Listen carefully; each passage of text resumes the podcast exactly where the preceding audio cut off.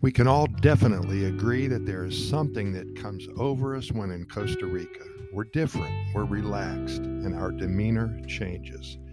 Our creativity rises to the top, we're happier, friendlier.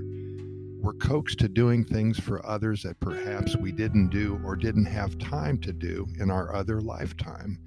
And we all have stories to tell. And we collect those stories and we share them with you. It's always a lot of fun listening to or reading about the adventures of others. We can all learn something about the topic at hand, which, of course, is Costa Rica. It's a perfect template, a wonderful venue about which to share stories and adventures and happenings.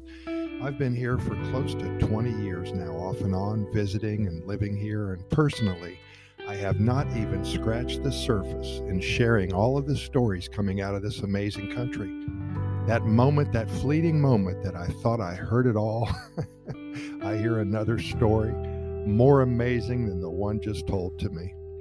Here at Costa Rica Pura Vida Lifestyle Podcast Series, our goal, our mission is to find and share stories about one of the happiest countries on the planet. To date, and since January of 2020, we've recorded way over 1,600 podcast episodes, and you'd think that we're running out of things to talk about. Well, we aren't.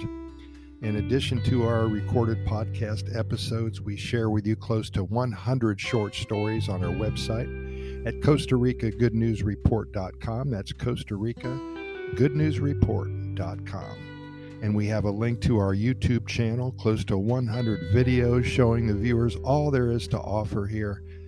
We have love stories, we have how we found out about Costa Rica stories, and so many other good news tales and fables and folklore.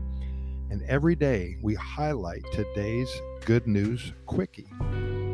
So you're invited to start your day with us at Costa Rica Good News Report.com. Pour yourself a cup of hot Costa Rican coffee and just sit and laugh for a couple minutes. Get pumped and primed for a beautiful day, no matter where you are. If you're in Costa Rica, then that's even better. But if you're in Topeka, Kansas, it's still going to be a good day for you.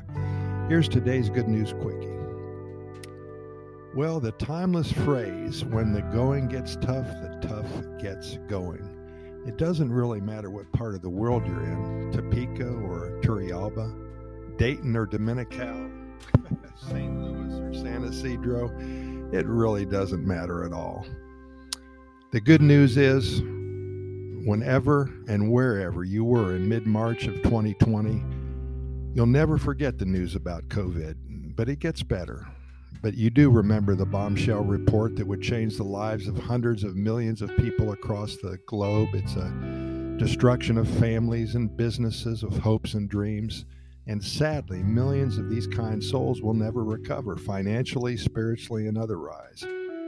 We all had to make a decision at that time and through these roughly 28 months how can we survive? What can we do to keep going? Get back on our horses and keep on riding. That's our only, only hope. In San Jose, in my neighborhood, a lot of good news now. Paseo Colon. I saw many of my friends and neighbors stand up and take the bull by the horns and they still never give up. Dora, she's my neighbor, she saw a need for those who still had jobs to go to. She started preparing lunches for at least three dozen people who worked within a mile of her home. She prepared the lunch, packed it in a styrofoam container, and delivered it to their places of business. She kept the price very low so they could afford to eat. And Maria, she created a little gift basket with personal items such as toothpaste and soap and shampoo sold them for way under value. I don't even think she made a penny on those, but she just wanted to do something for others. And Carlos, he bought all kinds of fruit and veggies at wholesale pricing and carted bananas and lettuce and tomatoes and mangoes and papaya around the neighborhood in, her pickup, in his pickup truck, selling at very low prices to assist those who needed to eat. Some of the older people couldn't even come to the door. He just delivered it to their refrigerator and their kitchen table. And Christina, she's about three doors down on the left hand side. I can still smell that bread. She baked at least a hundred loaves of bread each and every week and sold them at not more than 50 cents each. She made sure that those in the neighborhood all had full stomachs.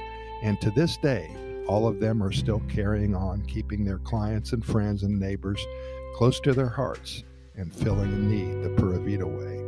So for every bad thing that happens, there's a lot of good things that happens too, and that's what we like to share with you. The good news coming out of Costa Rica.